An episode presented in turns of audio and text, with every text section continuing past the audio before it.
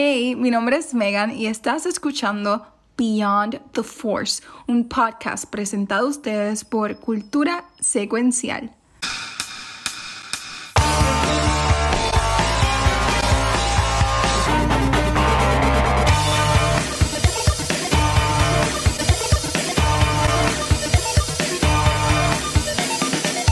Saludos y bienvenidos a otro episodio de Beyond the Force, el primer y original podcast de Star Wars en Puerto Rico. No, yo no soy Megan. Megan nos abandonó hoy, así que yo estoy a cargo de esto.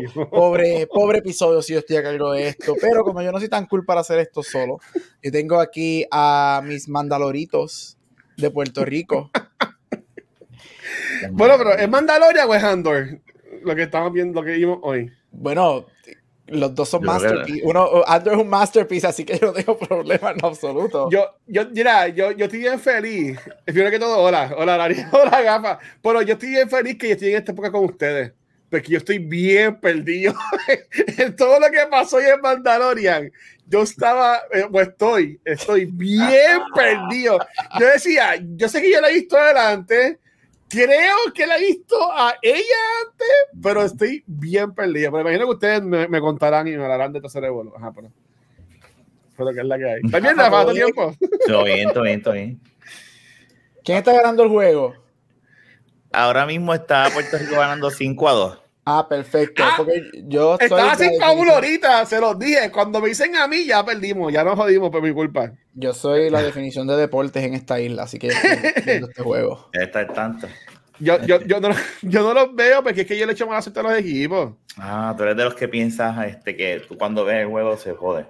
Sí, yo siempre digo, Puerto Rico, juegan como nunca, pierden como siempre. También. Y llamo a mi isla, pero pues... Vamos a cursonear. O no, fíjate, porque ellos llegaron campeones, ¿verdad? Pues Chico llegó campeón en el mundial. Pues Chico llegó campeón en el último mundial de béisbol. No me acuerdo. Yo no sigo el béisbol. Yo tampoco. Vamos a Star Wars. Yo estoy bien celoso. Rafa, ¿esto es este weekend o el otro weekend que tú vas para allá? ¿Qué cosa? La semana que viene. Así que todavía falta el próximo episodio. Así que está bien, pues en el próximo episodio, pero echa fiero lo que vas a hacer. Y toda la cosa. Papá, tú no estás ready, papi, te lo digo desde ahora, no estás ready. Tú no estás ready. Yo creo que no. Adrián te va a tener que consolar tanto. Papi, pero porque estás llorando. Y la familia y Adrián como que perdido, bendito, no. Yo sé que va a estar bien pompeado. Ah, no sé, añadieron algo. Bueno, ¿qué? Yo espero que lo veas, pero añadieron a... Añadieron una tecnología. Primero que nada, ¿vieron el video de los lightsabers nuevos que le envié al chat? Sí. Ay, no, déjame buscar eso. Yo sabía que había algo. Yo ni sé cómo hicieron eso. Yo sabía que había algo. Es un tubo que sube y baja. Creo que quieren tirarlo para vender o para final de año o para el 2024. Obviamente va a ser súper caro, va a ser muchísimo más caro va a costar como de lo que tú y yo pagamos por esta. Yo creo que eso va a costar casi $1,000. Sí, eso es lo que yo pienso. Pero se ve espectacular. Se ve cabrón. Sí, yo creo que fue un prototipo de Twitter. Es un prototipo presentaron el prototipo del lightsaber nuevo que Disney acaba de crear para Star Wars, para la venta. $1,000. Si vale $1,000, es muy... Lo tengo aquí. Mira, vamos a... Yo sabía que había algo. Yo diría que eso va a costarle como entre $500 a $700 más o menos, lo que yo pienso. Y se ve cabrón ese. No, eso pero eso no parece un lightsaber de verdad. Eso es un tubo plástico con luces. No, eso es un laser. Mira, es un laser. Baja y sube y baja. Es un laser. Ajá. Es una cosa... Mira. Bueno, pero es que el de plástico hacía eso y que los que tú subías... No, pero eso es un láser de verdad, eso pica papeles. El de plástico es todo el plástico tubo, pero claro, esto sube y baja de verdad. Mira, y aguantan. Eso es en el parque, eso es en el parque. Esto fue la... yo no sé quién es ese tipo. No queremos ver a ti. Un gork. Me cago en ti. Pero la presentaron el lightsaber nuevo, así que... Pues a gastar más chavo el año que viene otra vez. Ok. Ustedes dieron como $1,000. ¿Cuánto es lo más que ustedes pagarían por ese lightsaber? Yo 500. Yo digo 700. Yo te pago por ese lightsaber, sí. ¿Pero cuánto vale lo que Rafa ya se va a comprar? El que nosotros compramos, dos algo. Ok. Me salió... separarlo como fueron 2 y pico. Y ese no se baja ni nada. Separar los espacios. Ese es un tubo, ajá, pero tú quitas ahí. Sí, eso es un tubo. Imagino que lo demás se paga cuando llega allá, se sale y van a ser como 500 pesos. No, no, tú pagaste, ¿cuánto tú pagaste? ¿Ya tú lo pagaste? Está la reservación, yo creo que sí, que ya está pago. Pues si ya lo pagaste, no pagan nada más. Eso es lo que cuesta. Okay. Y pico cada uno. O tú cuentas ya el color y todo. Por eso van a ser como 500 pesos. Ah, sí, si son dos, son como 500 pesos. Sí. Yo, por el que está en el parque, que se ve bonito, ellos te dan como una cajita o algo. Sí. Ellos te dan un pouch, como que un pouch de backpack para que tú lo cargues. Pero no hay como una cajita para tú ponerlo como que lindo en un lugar o algo así. Me imagino online, tú lo podrás online, sí, ellos todavía no tienen. Un display, tú dices, como un display o algo, eso todavía seguro no alguien hizo algo en 3D. Pero no es como el One de Harry Potter, que te tiene la cajita del One y toda la cosa. No, te dan un pouch, o sea, sí, te dan un pouch. Espérate, dame un segundito. Busca la historia, pero no es de colores. No es de colores. Pues mira, ya. No te dan una caja, lo que te dan es esto, que es un pouch, que esto tú te lo pones. Ya, por eso parece como un de eso de palo de billar. Esto para cargarlo por el parque o para cargarlo como tú quieras. Pero ¿y no eso es adicional o ya está incluido en lo que no, esto está incluido. Esto te lo dan. Bueno, yo no me acuerdo. Si tú no nos enseñaste. Sí. Yo creo que sí. Esto te lo dan porque tú ese haces lo que haces, porque no quiero decir, porque no voy a decir dañar la experiencia, Jafa, pero haces lo que haces y cuando se acaba, que terminas con el lightsaber, cuando tú vas saliendo, por lo menos a mí, a todo el mundo que estaba allí, nos dieron esto. Y no era costo adicional. Y no puedes pelear en la calle con él, ¿verdad? No puedes pelear en el parque, no te van a permitir pelear en el parque. Yo vi par de chamaquitos, no puedes tenerlo afuera tampoco. Creo que puedes sacar fotos con él tan pronto salgas dentro del área donde lo acabas de hacer.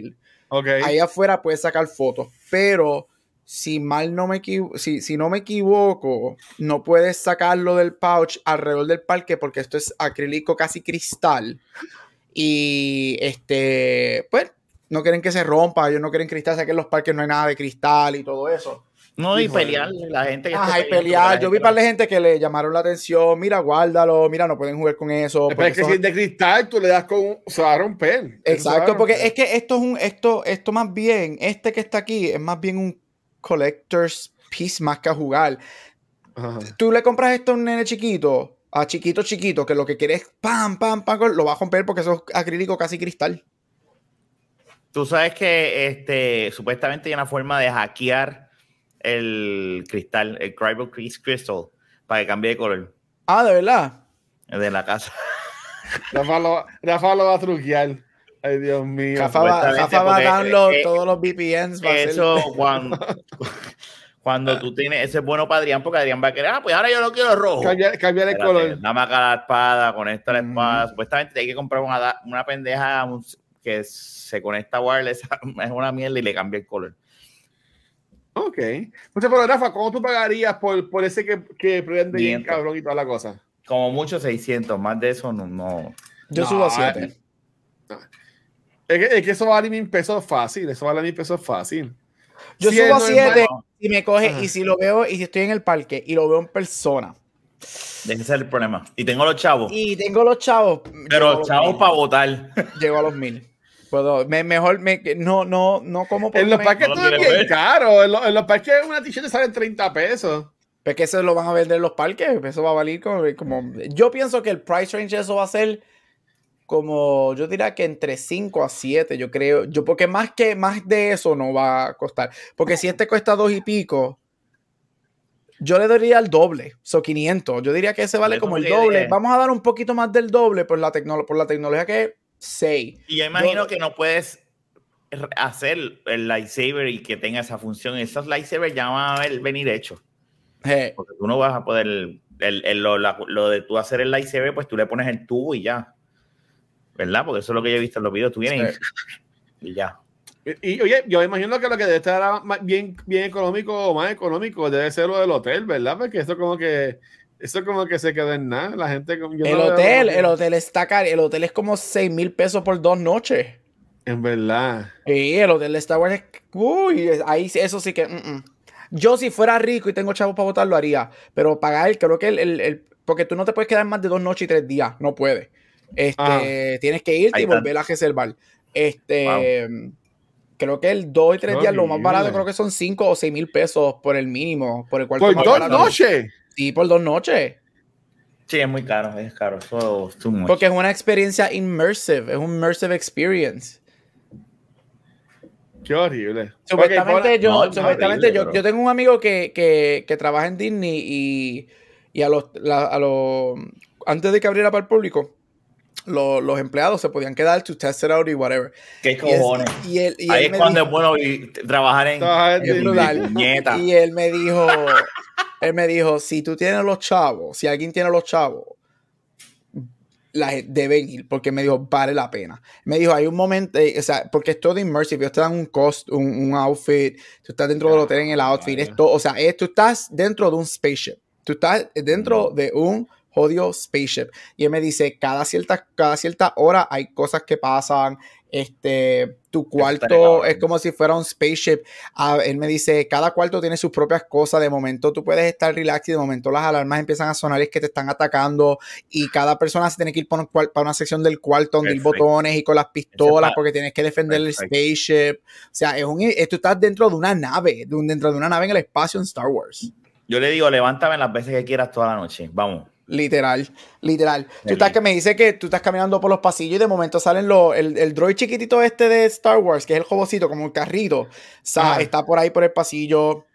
Tú estás por los pasillos de los cuartos. De momento salen unos Stormtroopers. Estás caminando por yo no sé dónde y de momento salen aliens. O sea, tú estás dentro de un spaceship en Star Wars. Pero mira, ya lo voy a enseñar. Ahora mismo estoy en la página. Es bien curioso que por ningún lado aparece el precio. No, yo no te voy a... Por ningún lado aparece el precio. Así es que debe ser. Pero yo chicando para mañana hay espacio. Sí, porque no saben, yo compré. Se vendió el año pasado. El año pasado cuando estaba vendido. Esa gente va a terminar como tú dijiste, Luis, lo van a bajar. Sí, tienen que bajarlo. Es inevitable. Es un backstreet, bendito, pero... Watcher, coge 2 noches y pues sigue haciendo todo, a ver si al final antes de checkout te dice el precio. Vamos a ver. Porque en el mapa, lo que tiene la línea abajo del número, son los días que sale. Así que un día sí, un día no, es como que empieza, como dijo Gabriel, 2 noches. Porque es un voyage, es como decir que tú estás en el spaceship y el spaceship te está llevando a un planeta. Y el viaje al planeta son 2 días, y eso es lo que es. Por eso es que son 2 días. Mira qué cosa más cabrona. Tú no puedes ni hacer la reservación por internet. Tienes que llamar. Sí. Tienes que llamar. Okay. O sea, que sea tan exclusivo, como que también es como que medio fishy, porque si es así por teléfono, también ellos te pueden tirar cualquier precio de momento. O sea, como que hay una, no sé. Pues nada, quería verificar eso. Mira, para todos de Babashi. Mira, 2 noches, sorry, con esta 2 noches, 5,299. No. Fuck that shit. Yo para quedarme ahí, lo más que vale sería 1,000 por noche. Y ese precio no cambia, seas tú solo o sea con 4 personas, que es lo más que puede estar en el cuarto. O si vas tú solo... No, pero son 5,000 pesos por 4, los 4 juntos. Por el cuarto, sí, por el cuarto. Ok, pero eso... Eso está bien, son 1,000 pesos. 1,000 y pico, 1,025 por ahí, ¿verdad? Más o menos, porque son 5,000 entre... Eso está bien. So, sí, tener como 500, si vamos nosotros 4, Megan y nosotros 3, pues pagaremos 500 y pico por noche cada uno, por 2 noches, pagaremos 1,000 pesos cada uno por el fin. Eso está bien, eso está bien. Eso no está mal. Pero, ese es el cuarto más barato, creo que el cuarto más caro es como 15,000 por los 2 días. O sea que ahí la experiencia del cuarto más barato, vamos a estar con la escoria desde el universo Star Wars. Vamos a dormir al lado de los que trabajan en el hotel. Vamos a estar en el garbage disposal de Mire, ¿cuál fue tu personaje? Yo estaba limpiando los cuartos porque es immersive. Es immersive, pues tú estás trabajando de housekeeper, porque es immersive y tú trabajas y es parte de la historia. Así es que Dima tiene el hotel, ¿viste? ¿Qué hiciste? Ah, yo estaba de bartender. Pues, ¿estás trabajando? Sí, pero era inmersive. Yo era un bartender de Star Wars. Es que está cabrón la gente. Pero no, eso está mejor, es más manejable lo que ahí en verdad no está tan mal. Y dicen que era un cuarto que todo es un 4D, que por ejemplo tú estás en el cuarto relax o whatever, y no es que obviamente te estás moviendo de lado a lado, pero que los cuartos es 4D, que por ejemplo de momento, no sé, tú estás en el cuarto descansando y de momento salen las armas, oh, we're going through an asteroid field, so hold tight, y de momento el cuarto como que se mueve un poco, las cosas tiemblan un poco porque estás navegando por el asteroid field. Eso está nítido. Esto es eso, so yo... Si yo tuviera los chavos, yo lo digo, yo voy y me quedo el fin de semana y pago los 5,000 pesos feliz de la vida, pero yo no tengo chavos para pagar 5,000 pesos por 2 noches. Yo sé que ahí Luisito estaría encojonado. ¡Ay, que saca esta mierda ya! No, yo me lo viviría. Si yo me voy a gastar los chavos, yo lo viviría. Luisito tendría vestido de Spock con las orejas. Tú lo sabes. Algo con Tú sabes que él va a estar por toda la nave así, con la oreja así. Yo estaría con el pin de Star Trek y soy un red shirt, pero mira, ok, hoy yo tengo muchas dudas con los episodios que salieron hoy, porque yo sé que Gabriel no vio a Batch. Gabriel, no lo vamos a spoilear. No, no me molesta, dale. Ok, pero esto pareció como... ¿Cuál vamos a empezar primero? Con Bad Batch. Vamos a comprar Bad Batch, que se hace rapidito, que Gabriel no lo vio. Para mí que esto que vimos hoy se podía ver hasta como un series finale. Un mid. No, un series finale. Como sí. Quien dice. Sí, sí. Pero lo que pasa es que como no es tan bombastic, pues a lo mejor yo le digo mid, pero yo entiendo lo que tú dices. Es como que sí es un final ahí de ellos. Como... Yo lo vi también como el endgame de ellos, como que estamos viendo para dónde es que ellos van a terminar cuando todo cuando su arc se acabe. Yo entiendo que ellos donde van a terminar es en esa isla. Sí, ellos se encuentran con Fee Genoa, que la hace Wanda Sykes, me lo sé porque estoy viendo en TV, porque créeme que no me sabría el nombre del personaje. Y pues están en esa misión, Gabriel, y nos enteran, porque yo tampoco sabía que eso ya había pasado, nos dicen que ellos ya cortaron con Sid. ¿Eso lo pusieron en un episodio? ¿O fue que yo no...? Lo insinúan. Ellos como que, ok, ya esto se está... Cuando ella dice, ¿dónde están metidos? ¿Qué si esto? Ajá. Y ella en un momento dado pregunta y ellos como que, es que no nos gusta, y ellos tienen una pelea. Tú puedes deducir y tú puedes decir... Sí, porque ella no los ayudó la otra vez. De ahí es que empieza. Oh, pero aquí aquí definitivamente no nos dicen a nosotros, ya no hay relación alguna con ella. Ok, pues sí, llegan allá y la pirata dice, pues yo tengo un lugar, como una islita que es llena de personas ¿cuál es la palabra? De refugees. De personas que y van para allá. Ella dice, no, yo le recomendaría, o sea, no es bueno tener a Sid de enemiga. Siempre es bueno tenerla aliada. Ella dice como que esta cabrona es una hija de puta, tengan cuidado. Hay que tenerla aliada.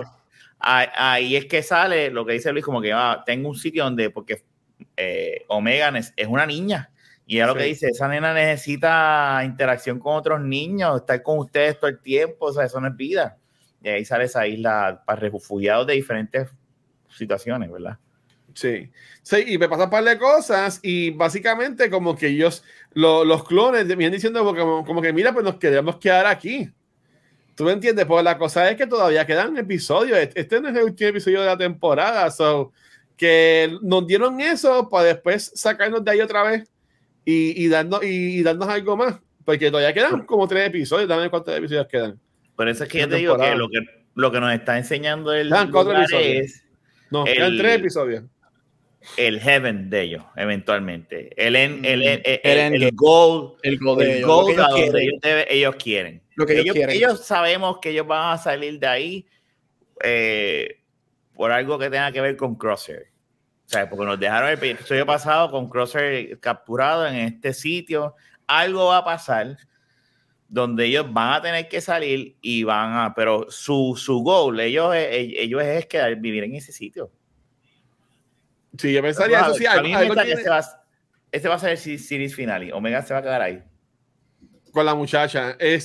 Yo lo que digo es que como tú dices, algo tiene que pasar. Me llega un comunicado de Rex o algo, con que mira, el Crosshair está en problema y ahí es que ellos se van.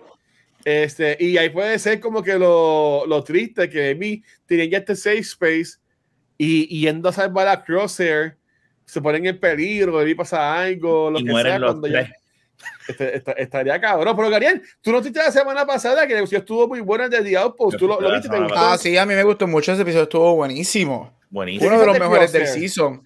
De Crosshair que le sigue dando como que está este arco para redimirlo. Yo y él dice en contra tanto del imperio. ¿Qué tú crees? Yo lo amo. Es que va a pasar, va a pasar. Yo creo que Rafa también aquí lo habíamos dicho el season, cuando hablamos de eso también, eso, él no se va a quedar malo, él va a tener un redeeming arc o se va a sacrificar, pero él no va a quedarse malo. Y yo creo que lo están haciendo muy bien, fíjate.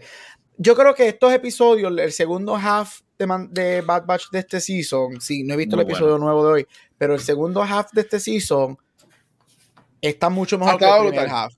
Sí, yo creo que nos está dando lo exactamente para donde el show va. Yo creo que ahora sí tenemos, ok, so esto es lo que es este season. Tomó la mitad del season para llegar, pero llegaron. O están llegando. No, convenció a Luisito porque Luisito estaba odiando esta serie. Sí, no, yo estaba. Pues yo llevo pompeado los últimos episodios y yo lo dije. A mí me gustó más el de The Outpost que el episodio, que el episodio de Mandalorian la semana pasada. Sí, él lo dijo. Es que el de la semana pasada de Outpost está bien. Es una de las mejores de Star Wars de muñequitos así. Es uno de los mejores episodios hechos. No nada más de Bad Batch, sino es uno, está allá arriba. Y a mí también me gustó que pues, nos están dando cosas para hacer para la pirata. ¿Tú me entiendes? Me vi tú le tenías cosas a la pirata o no te gustaba. O sea, que era un personaje whatever. Pero para que sea Wanda Sykes, que es una actriz bien famosa, una comediante famosa, pero tratando también como que más protagonismo a ella. Oye, y este también está cool, echándole el ojo. Sí, Tech. A mí, Tech se la trae. Yo vi las fotos, no he visto el episodio, pero vi las fotitos en Twitter y yo. Tech está echándole el ojo para ver si le da el Techcito. Enseñar la regla. No, pero es que yo ni me he dado cuenta de ellos dos, pero en una record le dice como que, tienes competencia. Y yo, espérate, ¿a quién él le dijo eso? Y yo, a Tech. Y yo, mira, se las trae. Y a la que van a dar un pelotazo a un puertorriqueño. Ahora es que se formó. Mira, pues nada, para brincar, aquí entiendo que va a ser lo grande del episodio que es el Mandalorian. A mí me gustó el episodio de Bad Batch. La animación sigue siendo bien bonita. Siento que es un episodio que maybe debieron haber puesto algún mensaje al principio del episodio, porque siento que le puede traer como que bad feelings o bad thoughts a ciertas personas. Gabriel, porque en este episodio lo que pasa es como un tsunami. Por decirlo así. Ellos llegan a esta isla y esta isla es algo hermoso. De momento pasa como unos temblores que causan el tsunami. El tsunami jode la isla y ellos eligen quedarse en la isla para apoyar a como estaba. Pero la parte del tsunami estuvo, para mí, o sea, no estuvo fuerte, así que como que de miedo de llorar. No muere nadie. Exacto, no muere nadie. Pero yo me quedé como que yo. Sí, pues yo me quedé como que, wow, esto estuvo como que fuerte. ¿Sabes? Como que Bash ellos nunca se aguantan, pero estuvo como que fuertecito esa parte. Que me envió un mensajito de que pueden haber escenas, whatever. Pero te imaginas que hay que ser sobreviviente de un tsunami, o se le llegan a un familiar y diga, ay, vamos a ver Bad Batch los muñequitos y que el episodio tenga eso. Debe ser un bad trip, pensando ya acá. Es que imagínate, pues tendríamos que poner, vamos a poner el sombrero de Pixel, tendríamos que poner un disclaimer por todas las cosas. En una película donde haya un asalto de banco, en una película donde haya un mercenario, en una ¿sabes? No podemos poner mensajitos. No, a mí en verdad yo no pensé en eso. Yo dije, pues está bien, un tsunami. Si hay un huracán, lo mismo. Vamos a ver. Yo no voy a decir, ay, María, pues está bien. Pero yo entiendo lo que tú dices, porque hay gente que sí, que no puede, pero pues, no sé. Yo creo que lo bregaron bien, porque no muere nadie. Sí, hay destrucción, pero no muere nadie. Por un momento yo dije, se va a morir el señor. Si hubiese muerto gente, ahí sí yo te la doy. Ahí sí yo te la doy, porque entonces es como que, holy fuck, ellos mataron, que la ola esté cayendo y la gente ahogándose. Ahí yo te digo, sí, pon un disclaimer. Ya yo sé lo que va a pasar en temporada. Ahí está, sacó la varita. Ahí va a morir la pirata. Ah, y Tech se va a poner triste. Va a morir la pirata. Un imperial lo va a matar. Y en las películas a veces hacen esto, y también en los muñequitos en las series que nos enseñan como que este safe place. Y algo que lo saca de ahí y para joderlos, ¿tú me entiendes? Es como Jack en Lost. We have to go back. ¿Tú me entiendes? Después que está de vuelta a la humanidad. Pendiente. Hay que hacer un podcast de Lost algún día. Pero, o sea, ese podcast madura 5 años. Pero yo entiendo que estaría cool. Es que la gente dice, Luis, tú siempre quieres matar a alguien, pero es que yo pienso que, pues no matar, pero las historias para que tengan ese flow... Uh-huh. De pero interés, que tienen que tener cosas que atraigan y como de que ahí tú sabes que ahí te la doy, porque el cambio que va a crear en Tech, ajá, que él está sintiendo de según unas cosas normales, quote unquote, que no se supone que los clones sientan, which is love, y de repente que venga un imperial y él se ha tratado de mantener al margen de lo que es el imperio, eso puede hacer un cambio drástico en ese personaje. So, ahí te la doy, eso no estaría mal. Eso estaría cool, honestamente. Tengo una pregunta. ¿Los clones se pueden procrear? Tú sabes que no sé, porque no como todos sabe. Eran nenes y la única... de Yango, Boba Fett es un clon que se quedó chiquito. Pero lo que pasa es que Boba Fett es un clon, no es alterado, es un clon. Es un clon que lo dejaron crecer. Sí, pero sé que Jango metió mano con alguien y se llevó a Fett. No, es un clon, es un clon de él. So nunca, bueno, sería, no, tenía el cuello bien largo, a Fett lo hace. Yo vaya, más lejos. Sí, mira, Dios mío. Pero eso está interesante ver si ellos se pueden procrear. Lo que pasa es que como hasta antes de Omega, mira para allá, así siempre sale, en honor a Megan.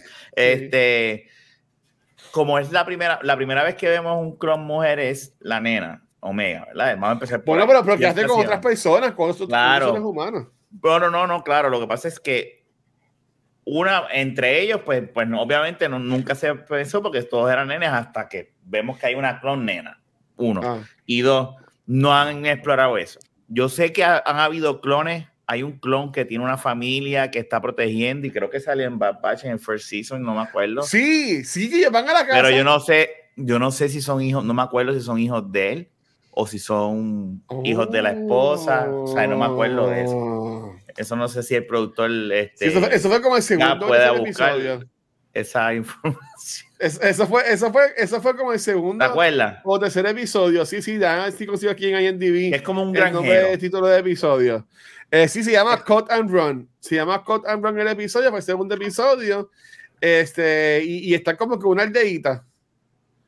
Pero yo no sé si esos son hijos de él. O si son, ¿verdad? Hijos de la mujer con quien él, o de la pareja con quien él estaba. No sé. Pero esa pregunta no te sé decir, yo entiendo que no la han explorado. Ok. ¿Qué tú dices, Gabriel? ¿Que los clones meten mano y preñan? No creo, fíjate, mi contestación a eso sería que no, porque si el imperio los está clonando, el imperio quería tener control sobre ellos y sobre la población. Acuérdate, todo lo del imperio era bien, al punto de que ellos literalmente destruyen a los Kaminoans para esconder ciertas cosas, que se ata a lo que está pasando en este episodio de Mandalorian, que es la primera vez en un live action que mencionan, bueno, la segunda vez mencionan desde las prequels, por fin mencionan otra vez a los Kaminoans, así que regresamos. Síguelo, Gabriel, cuéntanos. En este episodio de Mandalorian, que no fue de Mandalorian, fue de Andor. Cuéntanos un poquito del episodio entonces. Fíjate, yo me perdí a Diego Luna entonces y eso fue de Andor, Endir. Ya empezó. Jafa, espérate, hoy yo tengo el poder de sacarlo porque yo estoy en el... ¡Ay, Dios mío! En el administrador. Mira, no, tuvimos el tercer episodio de Mandalorian. Ah, verdad, que te hiciste el live. Exacto, estoy aquí del otro lado, así que Watcher, tranquilito, ¿sabes? Yo me puedo quedar con Jafa solito. Me estoy portando bien. Salió el tercer episodio de Mandalorian, episodio 3, chapter 19, llamado The Convert. Y fue un episodio bien interesante, en lo personal, mi episodio favorito de los 3 que han salido hasta el momento. Un episodio que si viste Andor, rápidamente fuiste transportado al estilo de Andor. Este episodio comienza exactamente donde termina el segundo, que es con Din, Bo y Grogu, luego de que Bo salva a Din de Mandalore Waters. Yo creo que cierra ese arco bien, bueno, al final del episodio se cierra ese arco completamente, pero comienza con el cierre de ese arco, de, ¿sabes? El redeeming factor, que es lo que Din quería hacer, para volver a hacerlo un Mandalorian, porque se quitó el casco. Pero lo interesante es que las dos partes que vemos a Din, spoiler, Mandalorian, Grogu, o sea, Din, Grogu y Bo no salen en este episodio, solamente 2 minutos al principio y 3 minutos al final. Ahora es el episodio más largo que yo he visto de Mandalorian. El principio está cabrón. No, el principio está espectacular. Sí. Estuvo muy cool. Yo creo que lo más interesante de ese opening como tal, de la agua, antes de que vayan a Calavera, que es para donde van a regresar, que ahí pasa algo bien cool y hay un easter egg bien grande que voy a mencionar. Es que yo creo que este episodio es sirve como character development para Bo. Sí. Yo creo que mucho de lo que este season es donde el personaje de Bo-Katan va a terminar, cómo lo vamos a ver, y yo creo que ese principio, ella ve la criatura que vio en el último episodio, le pregunta a Din, mira, ¿tuviste algo allá abajo vivo? Ella es alguien que no cree en la mitología de los Mandalorians, que no cree en nada de eso, y el hecho de que ella vio a esta criatura mitológica, para ella es como que, oh shit, these people are right. Y eso es interesante. Aparte de que eso, y con esto terminamos esa sección y le abro las puertas para ustedes. Cuando ellos están camino a Calavera, de momento son atacados por TIE Fighters. Y tenemos beautiful attack scene que verdaderamente parece que lo dirigieron la gente de Andor, porque es un attack TIE Fighter scene de Andor. ¿Dónde salieron esos malos?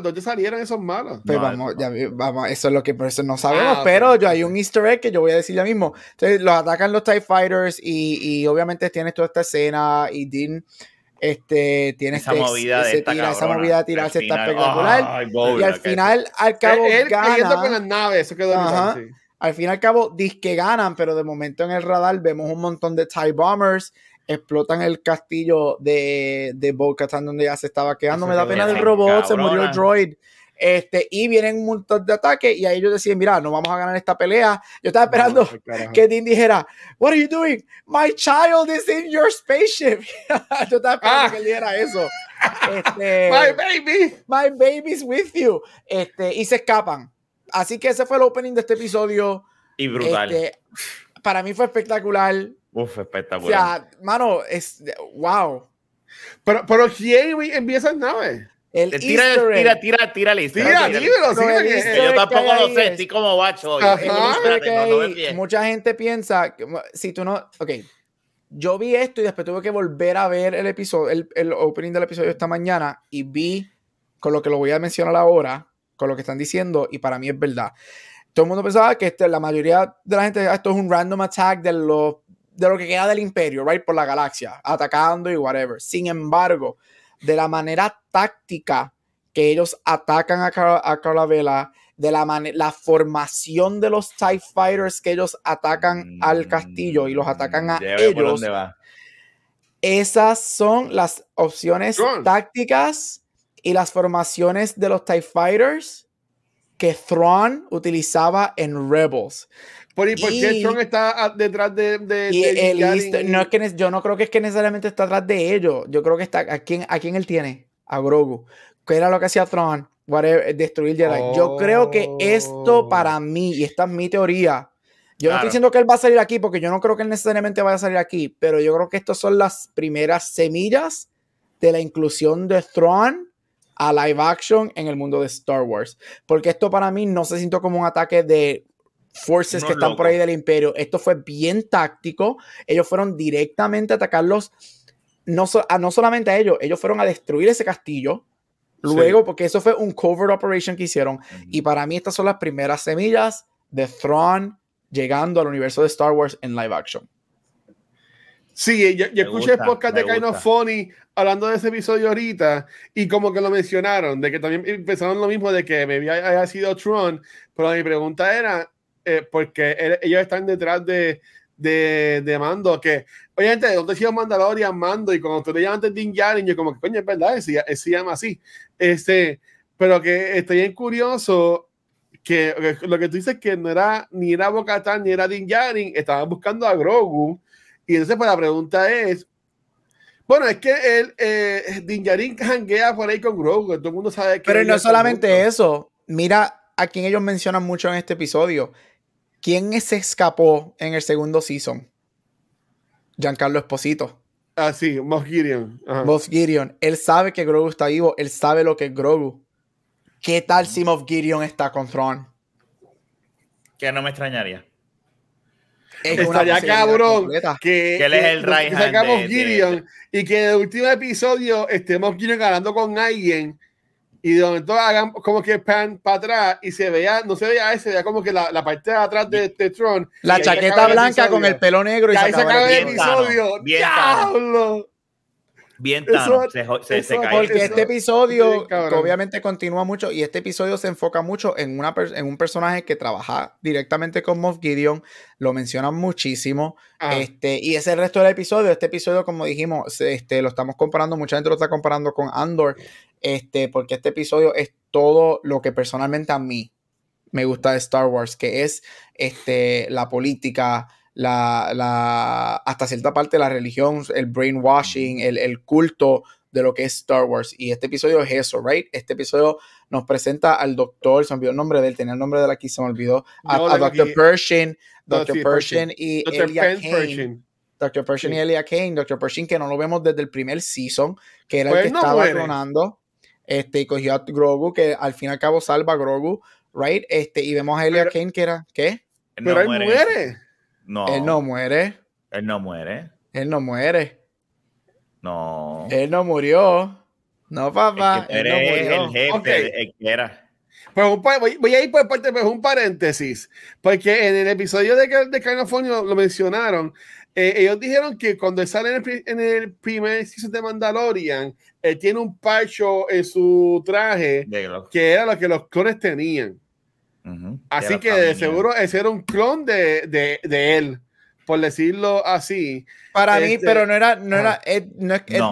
no, para mí es que es un parcho de la gente que trabaja en el programa de los clones, no es que era un clon. Oh, ok, que no es que vamos a ver 20.000 versiones de él ahora, no es que vamos a ver ahora 20.000 versiones de él. No hemos visto el mismo Bad Batch, que hay, yo creo que en Bad Batch salió ese mismo logo. Uno de los que trabaja ahí, esos son personas que trabajan en esa... Que trabajan en el cloning program del Imperio. Ok, entonces pues ya me explicaron quién es él. ¿Quién diablos es la muchacha? Ella era la que... Ella trabajaba con Moff Gideon. Ella era una de la Communications Director de Moff Gideon y uno de los right-hand henchmen de él, de Moff Gideon. Era ella. Que posiblemente está trabajando con él todavía. Que lo que vimos en el episodio, que... Ahí vamos a decirlo, para mí, por lo menos yo, yo sabía dónde iba a terminar el episodio. O sea, yo por lo menos dije... Ella... yo para nada. Yo dudé. En un momento yo dije, coño, espérate, esta es mala. Pero no fue... Déjame decirte, yo dije, esta es mala, esta hija de puta, mírala aquí. Pero después dije, mira, es buena. Hasta que salió la canción de fondo del emperador, cuando él le dice en la puerta... Vamos, y suena ese sonido y está ella sola y dice, ahí está, esta es una hija de puta, esta es mala. Ya, pero es que ella le consigue a él todas las cosas, ¿sabes? Que no le consigue todo eso. De la misma, porque de la nave, ella lo dijo. Yo cuando dudé fue cuando ella decía, no, tranquilo, eso es un ruido de la nave. Yo dije, espérate, a este le van a hacer un trambo. Y cuando de momento salió todo ese revolú, yo dije, mira, la cabrona es mala. Pero lo que no entendí, cuál era la razón entonces de todo esto, era borrar la memoria para que no siguiera jodiendo con el sistema. Eso es lo que yo pienso. Mi teoría es que ella, obviamente ella, lo vemos que ella es mala porque she cranks it up al final full on, que es donde que es lo que te borra el cerebro como tal. Y es que ella todavía es parte del imperio y parte de su trabajo o lo que ella está haciendo o por su cuenta o por órdenes, ella está borrándole el cerebro a uno de los top scientists que tiene la información de cómo clonar y de lo que el imperio estaba haciendo. Acuérdate, el plan del imperio ahora, en estos momentos que vamos a ver de aquí 30 años cuando salga Force Awakens, es clonar a quién, al emperador. Ellos tienen que borrar todos los tracks que hay que los lleven a esa dirección. Y él ayudó a ella a conseguir los materiales o el equipo necesario para seguir haciéndolo. No, porque ellos se los quitaron, porque ella está trabajando para los rebeldes, para los colores. Ella lo que quería era, sí, vente, pero ella lo que quería era borrarle la mente. Yo lo que quiero es eliminar threats. Eliminar Exacto. testigos y gente que sepa cómo bregar.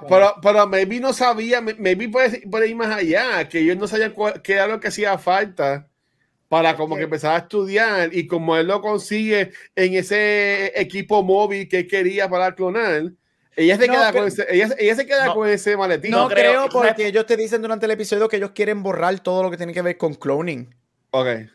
Que ellos no quieren... también, y al Bad Batch enseñarnos este facility donde están haciendo cloning, o sea, ellos, este tipo no tiene en una cajita la receta mágica que casualmente encontraron para, ¿verdad? Yo entiendo que, porque en un momento yo me confundí, dije, espérate, ¿qué carajo pasa aquí? Pero después dije, esta cabrona lo que quería es eliminarlo a él. No te voy a matar, porque te voy a dejar vivo, pero te voy a borrar por completo todo. Digo, que sepamos, porque no sabemos cómo se queda ese macho después de esa mierda. Exacto, hay que ver cómo él termina. Hay que ver cómo él termina después de eso. ¿Usted cree que siga saliendo esta temporada? Sí, él no en toda la temporada, pero él va a salir otra vez. Él va a salir otra vez porque esto tiene que ver mucho con cloning. Esto tiene que ver mucho. Este episodio, ellos no te van a poner a Coruscant, que es uno de los planetas más famosos. Que yo viviría ahí feliz. Para un episodio ya. Aparte de que este episodio tenía muchos easter eggs, este episodio tenía el Opera House, cuando vemos la historia, cuando Senator Palpatine le dice la historia a Anakin por primera vez, del Jedi, whatever, está el Opera House, mencionan, este episodio tiene muchos easter eggs de cosas del Star Wars Universe, tanto libro como serie, habla mucho de los Core Worlds, habla mucho, vimos los Interceptors, los TIE Interceptors, que es lo de Thrawn, obviamente vimos mencionar nuevamente los Kaminoans, es la primera vez desde los prequels que en el live action mencionan los Kaminoans, que eso fue bien interesante, y algo que a mí me gustó muchísimo, obviamente tienes a Mon Calamari y Akbar, que son whatever, cuando él le dice, oh no, ¿ese era Akbar? No, ese es Calamari, ese se llama Mon Calamari, pero es la misma especie, y lo que me gusta mucho, él dice, cuando dice it's a trap, esos easter eggs están súper cool, pero lo que está bien aquí interesante es, lo que a mí me gustó mucho, que es lo que me gusta, con esto me cabe porque ustedes siguen hablando, es yo siempre he dicho que a mí lo más que me encanta de Star Wars es todo lo que tiene que ver con política y religión, y a mí lo que me encanta es que este episodio te demuestra que The New Galactic Republic hasta cierto punto son igual de malos que el Imperio, right? Sí. Estamos en un punto de indoctrinación, lo que pasa es que es otro tipo de indoctrinación, otro tipo de viewpoint. Tú no estás con nosotros, pues te borramos el cerebro, tú no estás con nosotros, no estás, o sea, tienes este quote unquote, esto es un refugee program, básicamente. Esto es básicamente conversion therapy. Entonces te están convirtiendo en otra cosa. So, vemos que la destrucción de cosas y de artefactos y de cosas que quizás son importantes, que es lo que Pershing está diciendo.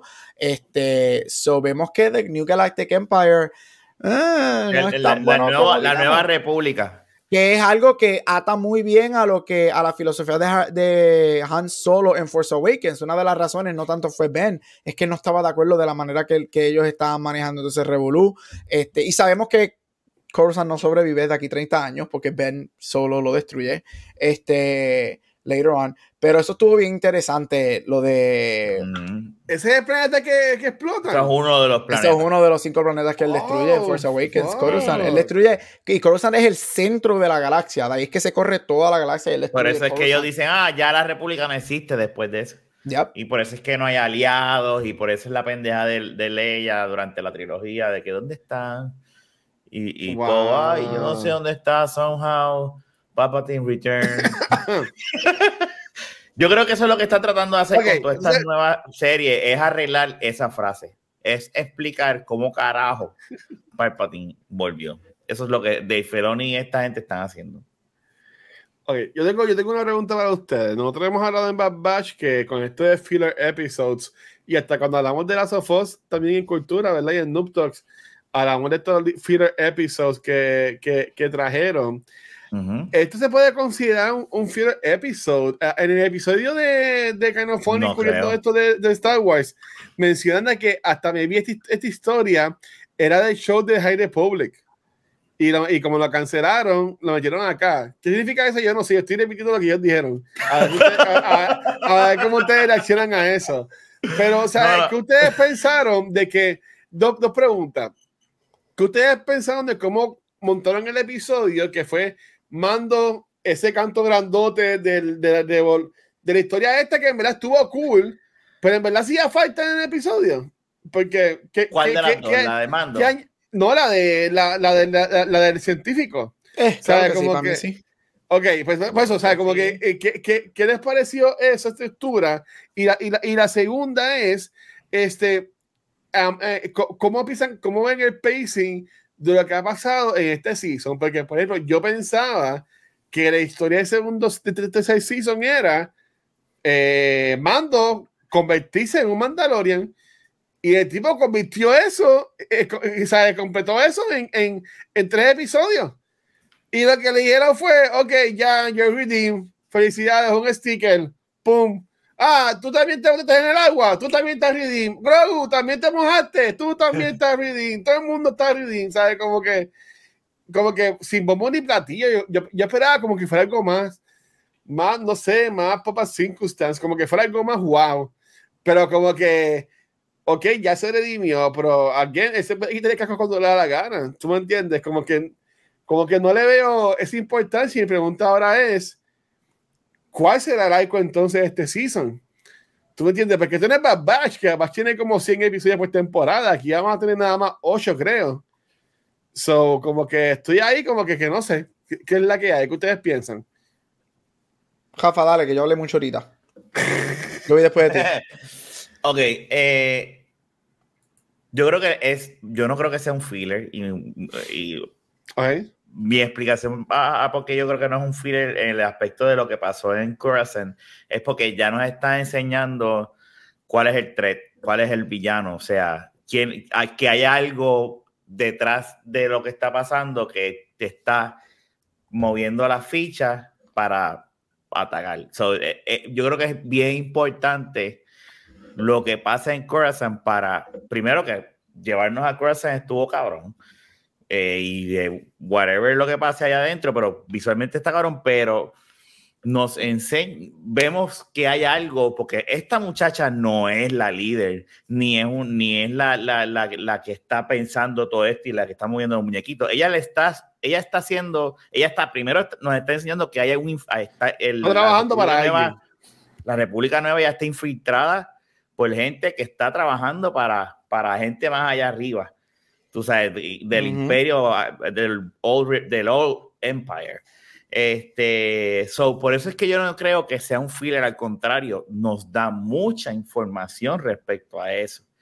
En el caso de los Mandalorians, ¿verdad? A mí no me molestó siempre. Yo creo que es un buen... El intro estuvo bien hijo de puta, por lo tanto no me voy a quejar de ese intro. Y me encanta ver cómo Bo-Katan está en esta disyuntiva ahora, porque yo estaba pensando que ella iba a ser como que, eso lo hablamos en los episodios pasados, que ella va a ser como que no, esto es una mierda, la máscara, y que pues Din es el que va como que, ok, unir estas dos formas de pensar, pero no pensaba que ahora ella iba a estar, porque ya desde que vio el cabrón no se ha quitado el casco. Y la misma muchacha se lo dijo, la líder de esta facción le dijo, ¿te has quitado el casco? No, pues tú estás ahora mismo también perdonada. Estás en mute. No, te tiraste un peo, te has comido algo, porque pues, ¿sabes? Sí, no, claro, pero lo que te quiero decir es eso, que verla a ella y me encanta, me está tripeando ver a Bo con Din juntos. Me tripea la interacción y la dinámica de ellos dos, la química que tienen cuando están haciendo lo que sea. O sea, me tripea. Soy ellos. A mí me encanta el episodio. Yo no lo encuentro. Yo para mí es un episodio bien importante. Y lo vamos a ver en el futuro porque es tan importante por lo que pasó en específico en ay, puñeta, en la ciudad, se me olvidó Coruscant. En Coruscant, y también en lo de los TIE Fighters, el ataque ese sincronizador. ¿Ustedes creen que este episodio es lo que mencionaba Gabriel, de que nos están poniendo la semillita de Tron, por decirlo así? Yo no sé si sea de Tron o no, pero esto no, definitivamente es la semillita de lo que va a ser el famoso Convergence, que ellos dijeron que todos estos live action van a unirse en cierto punto. Y yo creo que algo que es bien fácil, porque como el primer season ahora salió hace como 10 años atrás, después de COVID se revolú, este episodio te vuelve a atar al primer season. ¿Qué era lo que estaba pasando en el primer season? El primer season era todo sobre capturar a Grogu, porque él es un Jedi, sobre él tiene sangre, que tiene midichlorians, que puede clonar, y quieren ver qué hacen, right? Ellos quieren clonar la sangre de un Jedi. So, esto te vuelve a unir. El segundo season, si vamos a ver como tal, el segundo season es el que es la disyuntiva del primer season, porque el segundo season es el father-son story. Pero esto era todo sobre Grogu, el imperio, o esta facción del imperio específicamente, buscando porque querían la sangre de Grogu. Esto te ata a eso nuevamente. Esto para mí no es un filler por muchas razones, pero si uso la data del season, de los shows, del show, es eso. Esto te ata nuevamente. Literalmente te trae al doctor que estaba experimentando en Grogu en el primer season, right? So yo creo que te lo está atando a eso. A mí me encanta todo lo de los Mandalorians. Yo nunca pensé que el season completo iba a ser el Redeeming the Arc de él. Yo sí todavía pienso que hasta cierto punto mucha de la historia va a ser con Mandalore, porque si, hay que ver las líneas que Bo-Katan ha dicho en estos episodios. Por ejemplo, a Grogu en el segundo episodio ya le dice, you know, I used to fight with Jedis, you know, whatever they told us, we used to be great friends and we used to battle. Le pregunta ahora en el principio, did you see anything alive out there, right? Mucho enfoque en, it used to be a great thriving city. Estos monstruos, whatever, que están vivos por ahí, me hacen preguntarme, ¿qué más estará vivo dentro de este planeta? Y entonces revolucionó. Yo creo que eso te da mucho a un posible resurgence de Mandalore. Ahora más que los Mandalorians al final del episodio saben que el agua todavía está, por ende el planeta no está muerto. Todos sabemos que donde hay agua hay vida, right? So el planeta no está muerto de la manera que ellos pensaban que estaba muerto. Eso es lo que es interesante. Yo lo que sí me está sorprendiendo, y de muy buena manera, es que este episodio, o este season, yo pensaba que iba a ser fully Mando y Grogu. Me encanta que hasta el momento, en estos dos episodios, es bien divided con Bo y Din. Y me gusta eso. Me gusta que vemos pues ya mencionado que ella era leading character en esa temporada. Exacto. Me gusta mucho ese arc para ella, porque yo estoy esperando el momento que ella y Ahsoka se reúnan nuevamente. ¿Ellas eran amigas? En Rebels, sí. Yo estoy esperando el momento que ellas dos se vuelvan a unir, porque ella es la que le dice a Dean en el primer season, en el segundo, go look for Ahsoka Tano. Go look for Ahsoka Tano. So, yo estoy esperando el momento. O sea, aquí, no va a ser aquí, va a ser en el show de Ahsoka, obviamente. Bo va a ser, ¿cómo es que se llama ella? La Fennec. Bo va a ser Fennec. Bo va a brincar de Mandalorian a Ahsoka constantemente. Muy bien. Yo defiendo que pongan a Bo en todo antes que pongan a Fat. A Boba Fett en más. Bueno, es que la pendeja de. Vamos a ver, claro, ahí te la doy. Bo, a mí me encanta. Primero, la actriz a mí siempre me ha gustado desde Battlestar Galáctica. A mí me encanta ella. Y aquí lo ha estado haciendo muy bien. Sí. El problema con Boba Fett es el season, ¿verdad? Que vimos de Boba Fett. Si no hubiese sido por el season, la aparición de él en Mandalorian Season 2 fue buenísima, que todo el mundo decía, ese es Boba Fett, pero lo jodieron con el season. Sí. So, pero pues, es lo que es. Qué mierda. Ya tengo, yo apunté mis preguntas, yo las apunté porque yo estaba bien perdido en este episodio. Menciona mucho New Republic. New Republic es lo que creó Luke Skywalker a ganarle al Imperio. Hasta cierto punto. Ok. Pero él no se mete en la política, porque acuérdate, los Jedi no se meten en la política. Yo diría más. Sí, pero yo le publiqué lo de los buenos, lo que está Leia, por decirlo así. Sí, esto es Leia. Leia, okay, de hecho, Leia se supone que está en Coruscant en estos momentos, porque Leia se convierte en a big head de crear los Republic Accords, que los mencionan en este episodio. Ellos mencionaron los Republic Accords. Ellos mencionan los Tribunals, que los mencionan en este episodio, que es donde hacen entonces este Refugee Program que tienen. ¿Qué es el Amnesty? Ese era el Amnesty entonces. Program que tienen. Si tú vienes a ver, se supone que Leia esté ahora mismo en Coruscant corriendo, porque ella se convierte en a big part. Lo que pasa es que llega el momento que ella se va de Coruscant, se convierte en una general en el espacio, fighting las facciones que quieren volver a traer al imperio. Pero Leia tiene a big hand aquí. Lo que Luke está haciendo ahora mismo en la escuela es lo que le está buscando. Él está buscando la galaxia para volver a traer a los Jedi. Ok. Está bien. Okay. ¿Ustedes creen ahora hablando de Leia rapidito, perdóname Luis, ¿No? El rumor de que vaya a salir un DH Han Solo? No, yo espero que no. ¿Pero para qué? Te digo, eso hay supuestamente un rumor que yo leí de que va a salir Han Solo DH. ¿Tú crees que Han Solo? ¿Tú crees que Harrison Ford se preste para eso? Vamos a ver Indiana Jones a este hombre. Dios mío. Yo no creo que Harrison se preste para eso otra vez. Es que yo no imagino que yo veo a Harrison Ford tan grumpy, tan hastiado con lo que es Hollywood y whatever. Pues se fue así Indiana Jones, y que supuestamente él es el action star. Él va a ser como estos memes que es el cuerpo mío de la cintura para arriba y abajo son las piernas de un bailarín bien brutal. Como que así es que se va a ver esto. ¿Sabes? Y la película de Indiana Jones, sí lo que voy a verla. Eso hacer. Yo sabes, imagínate si Harrison Ford odia Star Wars. Que todos sabemos que él quería morirse desde el Empire, no quería crecer para Empire. Sí. Mátame, whatever, bla, bla, bla, right? Obviamente lo convencen en Jereza para Force Awakens. No salen las Jedi, y en Skywalker nos dan esa escena, que para mí fue estúpida, pero nos dan esa escena que él se convierte en un Force Ghost y Ben lo ve, whatever, bla, bla, right? Por esa escena. Párate, que dura... No, él no es un Force Ghost. Yo sé que no es un Force Ghost. Así que Han Solo era un Jedi, entonces lo que estás diciendo a mí. Por eso mismo te dije que no dijera eso. Imagínate si Harrison Ford está harto de Star Wars, que por esa maldita escena que dura, que 2 minutos. Uh-huh. 2 minutos dura esa escena.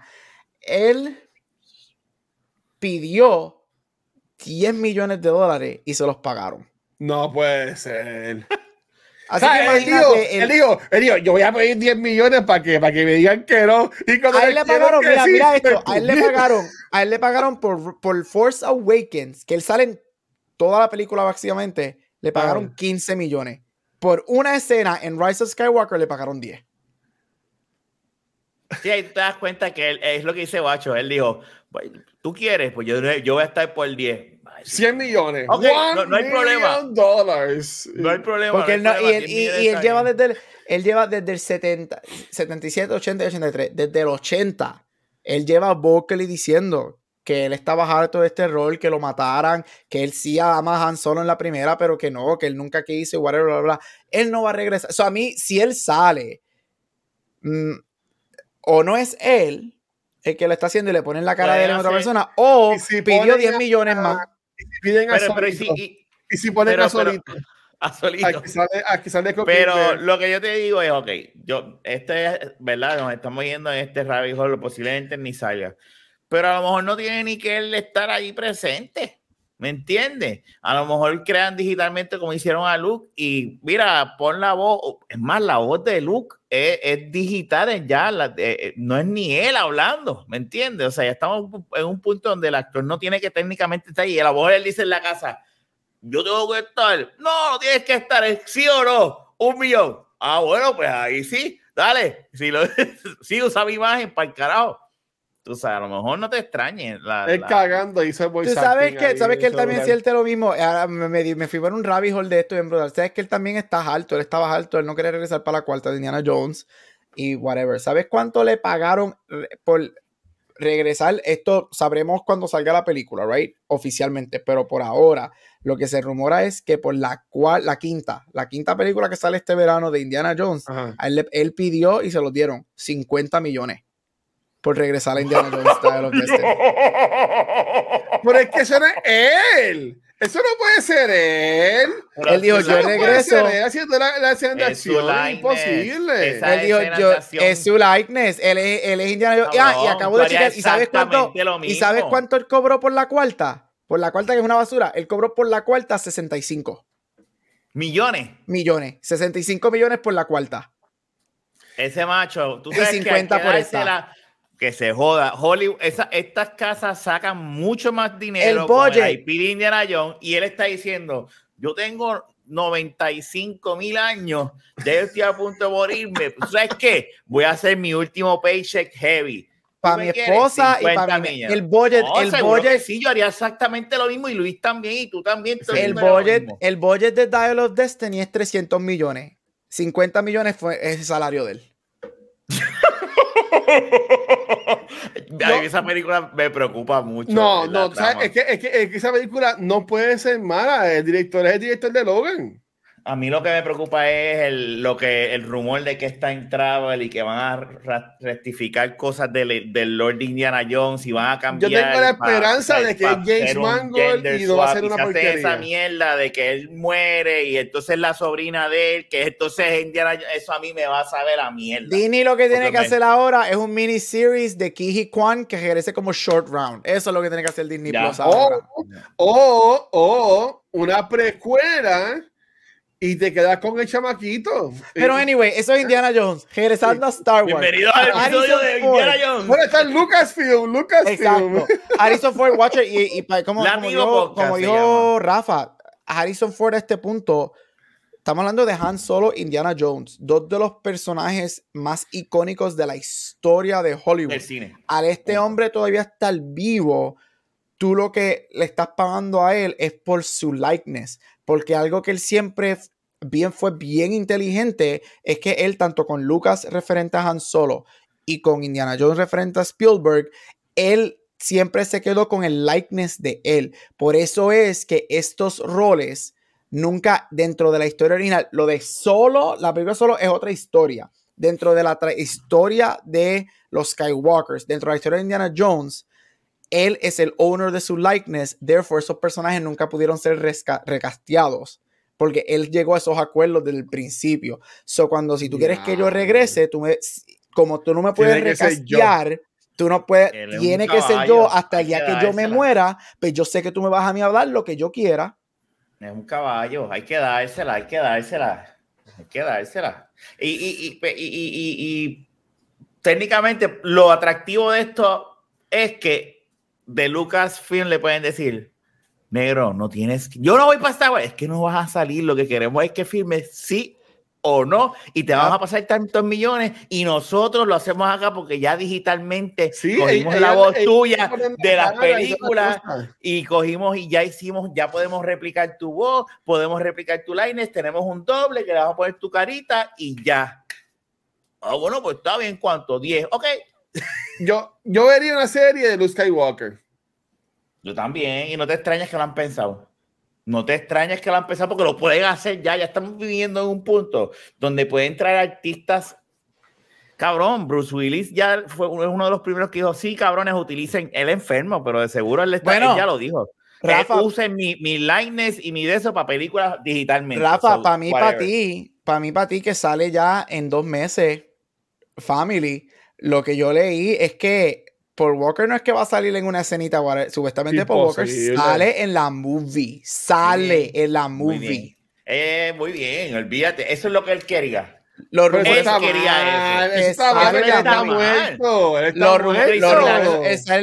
Supuestamente trajeron a los dos hermanos de él nuevamente. Los hermanos hacen de él y pusieron la cara. Y no es que él va a salir en una escena o dos. Supuestamente él sale en el tercer acto de la película como casi una hora completa. Perfecto. En la película. Muy bien. Ok, pero espérate, y aquí estamos, Flashback to the Movies y toda la cosa. Pero, Hollywood Podcast se llama. Yo puedo entender lo de Harrison Ford porque está vivo y está viejo. Bruce Willis está viejo y está enfermo y bendito, es una pena. Pero también hay que respetar a que estas personas ya murieron. Pero es que acuérdate, Watcher, no es de respetar. Es cuestión de que si la familia, que son los que tienen los derechos de esa imagen, ¿le van a los chavos a la nena? ¿Esos chavos son para la nena o para quién son? La nena. Porque yo no sé, porque yo no sé cómo ellos crearon los contratos. Pero si él regresa y sus hermanos son los que están haciendo, es porque la familia dio el visto bueno y la luz verde para que él regresara a la serie.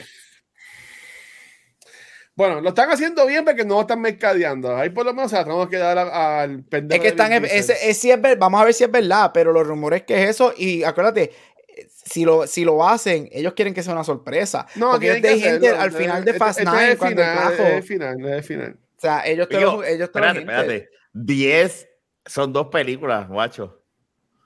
Esta es la primera parte de la final, por si acaso. Si tú pensabas, es que si ningún lado ha puesto es part one. Porque Watcher, porque como tal, ellos no están haciendo Mission Impossible Part 1 y Part 2, pero este es el big, por eso que el tagline es The Beginning of the End. Se rumora que esta película va a terminar en un cliffhanger bien grande y el año que viene es que sale la 11, que es la última parte. Son negros, Fast and the Furious para buen rato. Son dos partes. La última. No, son 11 partes. Esta es la 10, esta es la primera parte de la final. No, ya viene de molesta. Mira, pongo Fast 10 y lo que me sale en la foto de Vin Diesel usando la puerta del carro de escudo. Me cago en la madre. Muy bien. Película, Dios mío. Okay. Star Wars, Mandalorian, para irnos entonces, ok. A mí me gustó el episodio. Estuvo cool la parte Andorish de científico con la señora. A mí no me molesta, a mí honestamente no me hubiese molestado que siguiera vivo y que me vi siguieran siguiendo él o la historia de él así por el estilo, porque estuvo cool. Pero a mí lo que yo me quedo con la duda es qué es lo que van a dar para los próximos episodios. ¿Tú me entiendes? ¿Cómo van a estar eso con Mandalorian? Porque él está en su viaje, no está pendiente ahora mismo nada, ¿sabes? Que para mí, lo que van a hacer es que el enfoque va a ser otra vez en Grogu. Que yo entiendo que lo cool, pues no va a ser repetitivo. Siempre la serie va a ser él defendiendo a Grogu de todo el mundo. Yo no creo. Puedo ver por donde tú vas, de que pienses de que sea Grogu, lo puedo ver. Porque pero creo que el enfoque va a ser lo que está pasando con Bo-Katan y los Mandalorian. Yo no creo que sea Grogu ahora lo principal. No creo, pero puedo ver por dónde va. Puedo verlo okay. Como que, pues, si la escena principal era porque están buscando a Grogu, pues entonces, ¿verdad? Pues yo puedo entender eso, pero si es eso, pues es eso. Vamos a ver cómo lo hacen, pero yo creo que va a ser más bien... a mí lo que me tiene pompeado de esto es qué va a pasar con estos Mandalorians. ¿Qué van a pasar? Yo me iría para Mandalorian de nuevo. Porque es otra cosa. Ahí. El Mandalorian fuerte, el heavy. Él tiene unos celos con Din Djarin. Sí, él lo odia. Ahí va a pasar algo. Ahí va a pasar algo también con el Darksaber o something. Yo creo que va a pasar algo ahí. ¿Qué? Pues no sé. Ahí va a pasar algo. Y a mí no me sorprenda que a la Steelmaster de ellos o le quiten el casco o se le caiga el casco en algún momento. No, ok. Para irnos.